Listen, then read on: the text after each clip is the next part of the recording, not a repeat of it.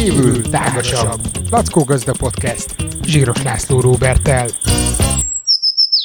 A mai adásban Lackó Gazda válaszol következik, mert hogy küldtetek kerti kérdéseket Instagramon, úgyhogy ezeket veszem elő.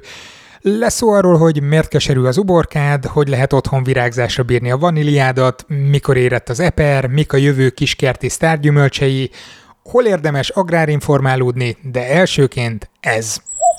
Krisztina, ki van írva a társasházi komposztálónknál, hogy tojáshéjat ne dobjunk bele. Én úgy tudtam, hogy lehet, akkor most lehet vagy nem. Hát lehetni lehet, de ilyenkor mindig azt kell mérlegelni, hogy mi az előnye, és mi a hátránya, úgyhogy most ez következik. Előny, hogy jó kis kalciumforrás, nesze. Szokták azt is mondani, hogy segít a pH-t beállítani, de azért egy rántottából visszamaradó tojáshéj mennyiség, hát nyilván nem fog megregulázni egy két köbméteres társasházi komposztkeret komplexumot. Előny még, hogy a kis lebontó csúszómászók fel tudják használni a kaja feldolgozásához, a giliszták például előszeretettel őrölnek vele szerves anyagot a, a primitív kis zúzájukban. Mondhatom azt is, hogy ezzel puhítják a nyergük alatt a húst, nem a rohadványokat. De ehhez persze az kell, hogy törd össze jól, különben jó sokáig kell majd malmozniuk, amíg elmállik annyira, hogy fel is tudják használni. A giliszták meg nagyon rosszak malmozásból. Vannak persze hátrányai is a tojáshéjnak, például oda vonzhat olyan lényeket, amiket nem szívesen látsz, például patkányokat, egereket, kópormacskákat, meg ilyeneket. Különösen, ha még a fél tojástakony is benne van, amikor rádobod a kupacra. Ez meg még pluszban jól meg is zápulhat, úgyhogy ha ilyenből sok van, ráadásul nincs lefedve, akkor a bomláskor felszabaduló hidrogénszulfid elég gyomorforgató lehet. Szóval, ha azt látod, hogy a társasházban a komposzt teljhatalmú ura vagy úrasszonya azt írja ki, hogy tojáséjat ne dob bele, akkor, akkor tényleg ne dob bele, mert ő valószínűleg mérlegelte ezeket a kérdéseket, és ő felel érte.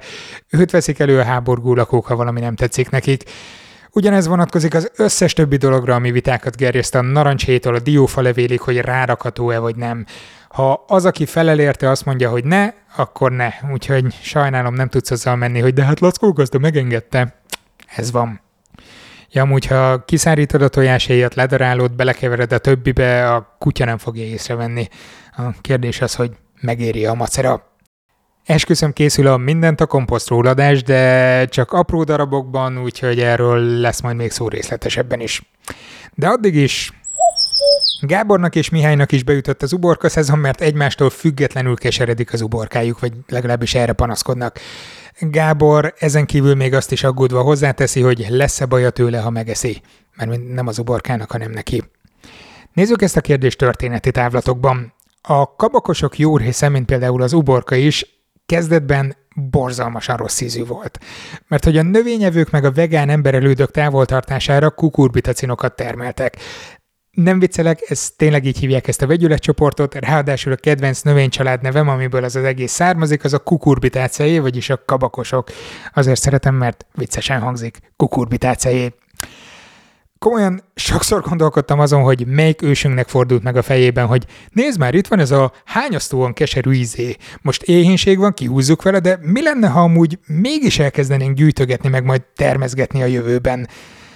Hát kellett hozzá a hit és bizalom, hogy pár ezer év kitartó szelektálással majd finom és mézédes lesz a dinnye, meg frissítő a mibe rakják, caciki, meg gazpacsó, meg ilyenek. Szóval elég vizionáriusak voltak az őseink annak idején, amikor hozzányúltak az uborkához, de nyugodtan mondhatnám tök más családból mondjuk a padlizsánt is, mert az is borzalmas volt annó. Ha ma megnézel egy uborka fajta jegyzéket, akkor ott felsorolnak egy halom tulajdonságot, a termés jellemzőitől a betegség ellenállóságig nagyon sok mindent. De ezek közül kiemelkedő, hogy keseredésmentese. Magyarul mennyire szorították benne vissza az ősi kukurbita címvért. A történethez viszont az is hozzátartozik, hogy azért nem is cél, hogy teljesen kipakoljuk belőle, mert ezek a kukurbitacinok adják az amúgy jellegzetes uborka ízt is, amiért szeretjük. Vagyis én annyira nem szeretem az uborkát, de ti ezek szerint igen. Ráadásul ezek tipikusan olyan vegyületek, amiket stressz hatásra masszívabban kezd termelni a növény. Itt van azért összefüggés a között, hogy jönnek a növényevők, meg valamilyen stressz éri a növényt, úgyhogy olyan anyagcsereútak indulnak be, aminek hatására elkezd termelődni ez a vegyület. Nyilván a keseredésmentes fajtákban sokkal kevésbé, de ez nem azt jelenti, hogy egyáltalán nem. Érted, szerencsétlen uborka mélyen legbelül még mindig azon görcsöl, hogy úristen, jönnek az őstehenek és lelegelnek, úgyhogy bármi negatívan érinti, reflexből elkezd keseranyagokat termelni. Éppen ezért nagyon-nagyon-nagyon-nagyon fontos az uborka termesztésnél, hogy minél kiegyenlítettebbek legyenek a körülmények. Ne száradjon ki, ne kezdjék zabálni a kártevők, és leginkább ne legyen kitéve hőstressznek. Már pedig ebből most valószínűleg bőven kijutott neki. Ilyenkor lehet egyébként frissítő öntözéssel mérsékelni a kárt, de hát utólag... Nye. Szóval a keseredésmentesség azt jelenti, hogy sokkal jobban tolerálja a szuboptimális körülményeket, mielőtt romlott túróízzel árasztja el a termést. Jó, ezt valószínűleg rövidebben is kifejtettem volna, valószínűleg azért keserű az uborkád, mert hogy az elmúlt időszakban elég sok olyan hőhullám volt, ami kedvezőtlenül hatott rá. Lehet persze más oka is, de most már ezzel úgysem lehet mit tenni, majd jövőre jobban oda lehet figyelni. Ja igen, hogy lesz-e tőle bármi bajod, ha megeszed, hát igazság szerint fogalmam sincs, én nem enném meg, pedig én aztán tényleg mindenféle gizgaszt megeszek. Ágoston. Egy éve vettem egy vaníliát, szépen növeget, párás meleg helyen van, mikor fog virágozni, ehető lesz-e? Nem tartozik a kérdéshez, de ezt muszáj elmesélnem. Én akkor láttam életemben először vaníliát, amikor Floridában dolgoztam egy szubtrópusi botanikus kertben. Ezt úgy képzeljétek el, mint a vaníliát, hogy egy ilyen uh, igen erősen kúszó növény beborít mindent, hogyha optimálisak a körülmények, uh, ott egy nagy kőfalra, vagy legalábbis a kőfal előtti támasztékra volt felfuttatva.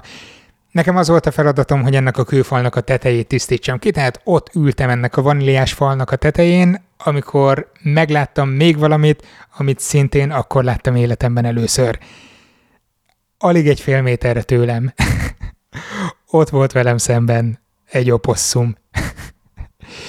Édes atya úristen, képzeljetek el egy macska méretű baromi ronda patkányt. Az oposszumnál rondább állat nincsen.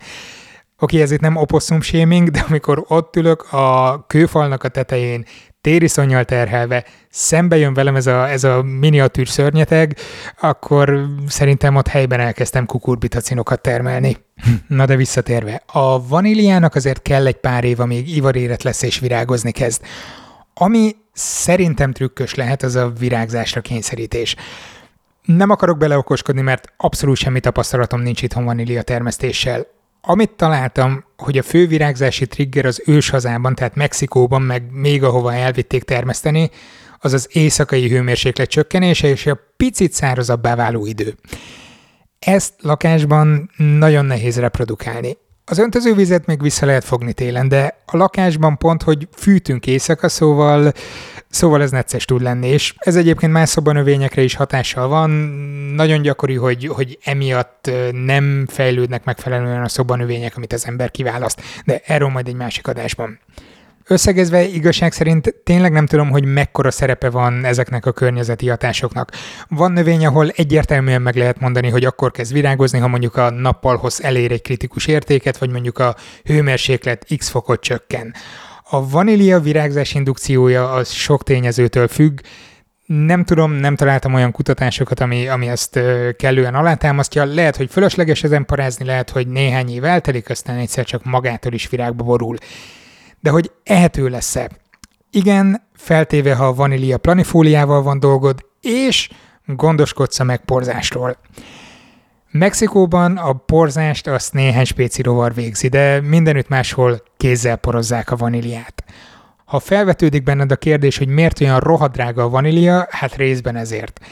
Iszonyatosan kézi munkaigényes. Ha kinyílik a virág, van 24 órát beporozni. Kézzel ráadásul elég macerás is. Apropó, most, hogy ennek a vanília témakörnek utána néztem, belefutottam, hogy magát a kézi porzási technikát egy Edmond Albius nevű 12 éves rabszolgasrác dolgozta ki még az 1840-es években, és azóta is ezt a technikát használják mindenütt ebben a millió dolláros iparágban. Szóval, ha ő képes volt erre, akkor valószínűleg te is meg tudsz nézni erről egy-két YouTube videót, hogy hogy kell csinálni, majd amikor aktuális lesz. Hát annyi, hogy légy résem, mert kevés időd lesz rá. Ennyit tudtam hozzátenni a kérdéshez. Judit, mikor érett az eper? De most komolyan, amikor piros, kész? Értem a kérdés lényegét, ez valóban nem teljesen triviális, de igen, amikor teljesen piros, akkor jó. Illetve ameddig még olyan jó epres a textúrája. Tudom, hogy ez kicsit olyan válasz volt, mint főzéskor az amennyit felvesz, de, de remélem érted. Az persze előfordulhat, hogy egyenlőtlenül érék, például a benapozott részébe már beleharapnál olyan rőt, a másik fele meg még épp akkor hajlik fehérből zöldbe. Viszont ez a kérdés felvet két másik problémát, amit általában terméseknél érdemes figyelembe venni. Tudom, az eper az nem termés, hanem áltermés, meg nem is eper, hanem szamúca, de most adjuk meg ezeket az egyszerűsítéseket. Az egyik kérdés az, hogy mit nevezünk éretnek. Ez egy elég összetett probléma, de röviden, biológiailag akkor érett a termés, amikor a benne fejlődő magokban, az embrióban már ott toporzékol az önálló életvágya, tehát beérett a mag. Termesztési értelemben pedig akkor mondjuk, hogy érett egy termés, hogyha az az adott termés leginkább kedvünkre való. Ezt nehéz máshogy megfogalmazni, de a termesztési célt elérte, beteljesítette, ehetjük. Ez a kettő nem mindig esik egybe, sőt, és ebből szoktak adódni félreértések, meg mindenféle nagyon vad értelmezések a közösségi médiában, egészen konspiráció elméletekig eljutva, hogy hogyan mérgeznek minket a különböző nagy agrárcégek, meg a bolthálózatok, meg ilyenek, erre lehet, hogy visszatérek majd egy külön adásban. Viszont a másik kérdés, hogy a többé-kevésbé éretten leszedett gyümölcs utólag beérik-e. Az eper az nem, de ez attól függ, hogy egy adott termés hogyan reagál az etilénre, mint növényi hormonra. Az epret nem igazán hatja meg, míg mondjuk az avokádót, az almát vagy a banánt igencsak erősen. Ez utóbbiak az úgynevezett utóérő, vagy nagyon szép szóval klimakterikus termések. Na de hagyjuk a klimakterika hisztit, és nézzük a következő kérdést. Pisti, kérlek mesélj a leendő sztárgyümölcsökről a kiskertben. Ez egy nagyon izgi kérdés, amiben valószínűleg masszívan bele kéne ásnom magam, vagy legalábbis masszívabban, mint egy ilyen gyors kérdezfelelek. Picit gondolkodtam rajta, és felírtam mennyi négy szempontot, amit talán befolyásolhatja az, hogy valamiből lesz slágergyümölcs, vagy nem. Ennél jóval többet is fel lehetne, ezek csak ízelítők. Tudom, hogy mi az, amire vártok, de nem azzal fogok kezdeni. Szóval az első, amit felírtam, az a divat. Láttam, hogy az influencer ezt majd szólja, meg Rúzsika néniéknél is van a kertben, úgyhogy nehogy nekem már ne legyen. Nyilván azt látjátok, hogy nálam a vadmarakúja az nő, mint a háborodás az erkélyen, tehát nektek is kell. Viszont gyorsan lelohasztalak titeket, hogy ezt a szart minden is zabálja, úgyhogy nem leszünk vadmarakúja nagyhatalom, de amikor épp hoz egy Golgota virágot, az, az nyilván szép, de az is csak egy napig. Hát nyilván tudom, hogy mikor, milyen szögből kell az Instára fotózni, hogy szép legyen, ez van, lebuktam. a másik, amit felírtam, az az ideológiai irányok, bár lehet, hogy ez egy terhelt szó, de most teljesen semlegesen értem. Mintha lenne egy tendencia az őshonos gyümölcstermőfajok megjelenésében, és ezt mindenki máshogy értelmezi, van, aki azért, mert igazi hazafi, más pedig azért, mert ökológiailag ez, ez így fenntartható, meg így lenne kívánatos. Mind a kettőben van valami, szerintem ezzel abszolút nincsen semmilyen probléma, sőt, Viszont ezeknél a gyümölcsöknél kevesebb a termesztési tapasztalat, több lehet a buktató, ugyanakkor van, ami abszolút nem macerás. Például néhány nappal ezelőtt egy zuglói kertből kihajló som ágról zabáltam magam degeszre, ezután is köszönöm a som tulajdonosának, bár szemmel láthatóan nem nagyon csinál vele semmit. Nem azt mondom, hogy a som az innentől kezdve egy nagyon népszerű gyümölcs lesz, de én például biztos, hogy szeretnék, és tudom, hogy sokan vannak, akik szeretnének. Hogy ettől slágergyümölcse, azt, azt nem tudom. Egy másik ilyen tényező lehet az életmódváltozásaink a kisebb kertméretek, netán a dézsában termeszthetőség, mármint erkélyen, a rohanó szürke hétköznapok sivárhajtása, és még egy halom tényező abba az irányba hat, hogy ne a sok macerával járó, nagy növekedésű klasszikus fák legyenek a jövő reménységei.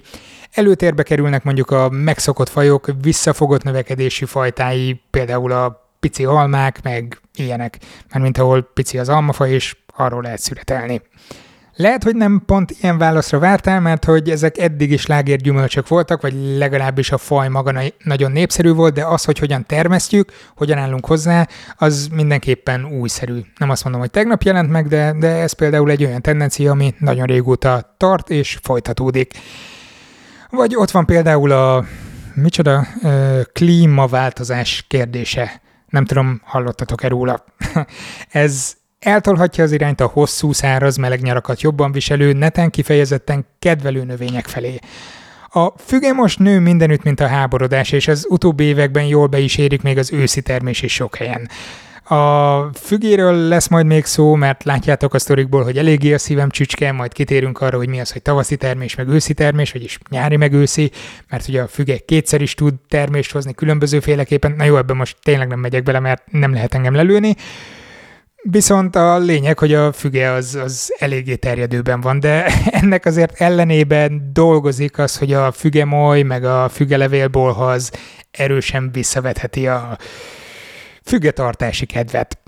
Hogy érdemese furra mediterrán irányba menni olajfával, meg medvetalp kaktusszal, meg gránátalmával, az egy jó kérdés. Nekem vannak ilyenek, de nem biztos, hogy tíz év múlva is oké okay lesz. De lehet, hogy nagyon oké okay lesz, ezt majd meglátjuk.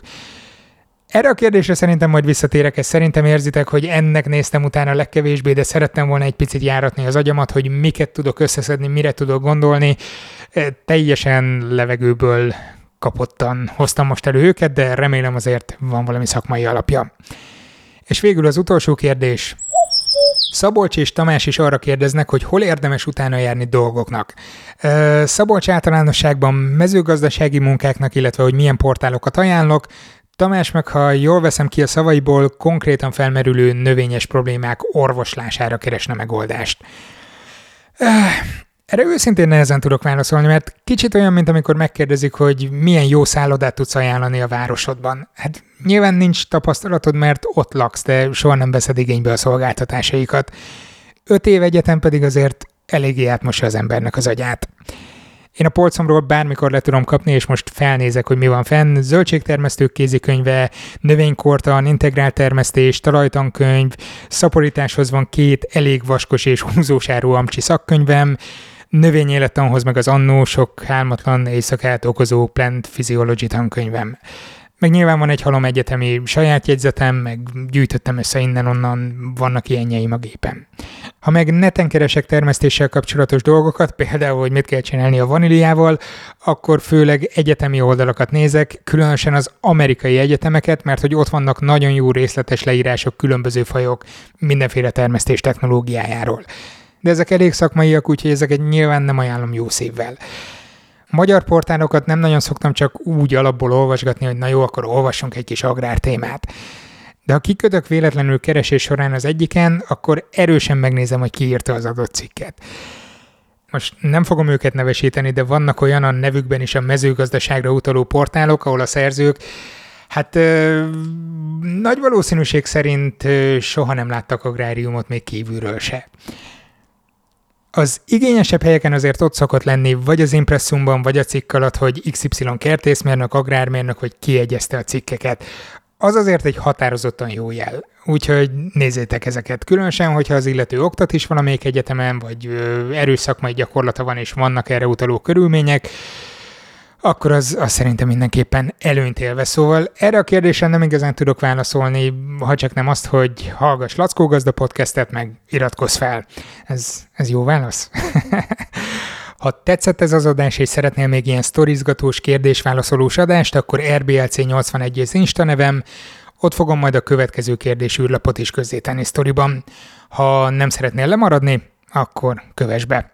Legyen szép hetetek, sziasztok! Kívül tágasabb. A Lackó Gazda podcastet hallottátok. Ez a műsor a Béton közösség tagja.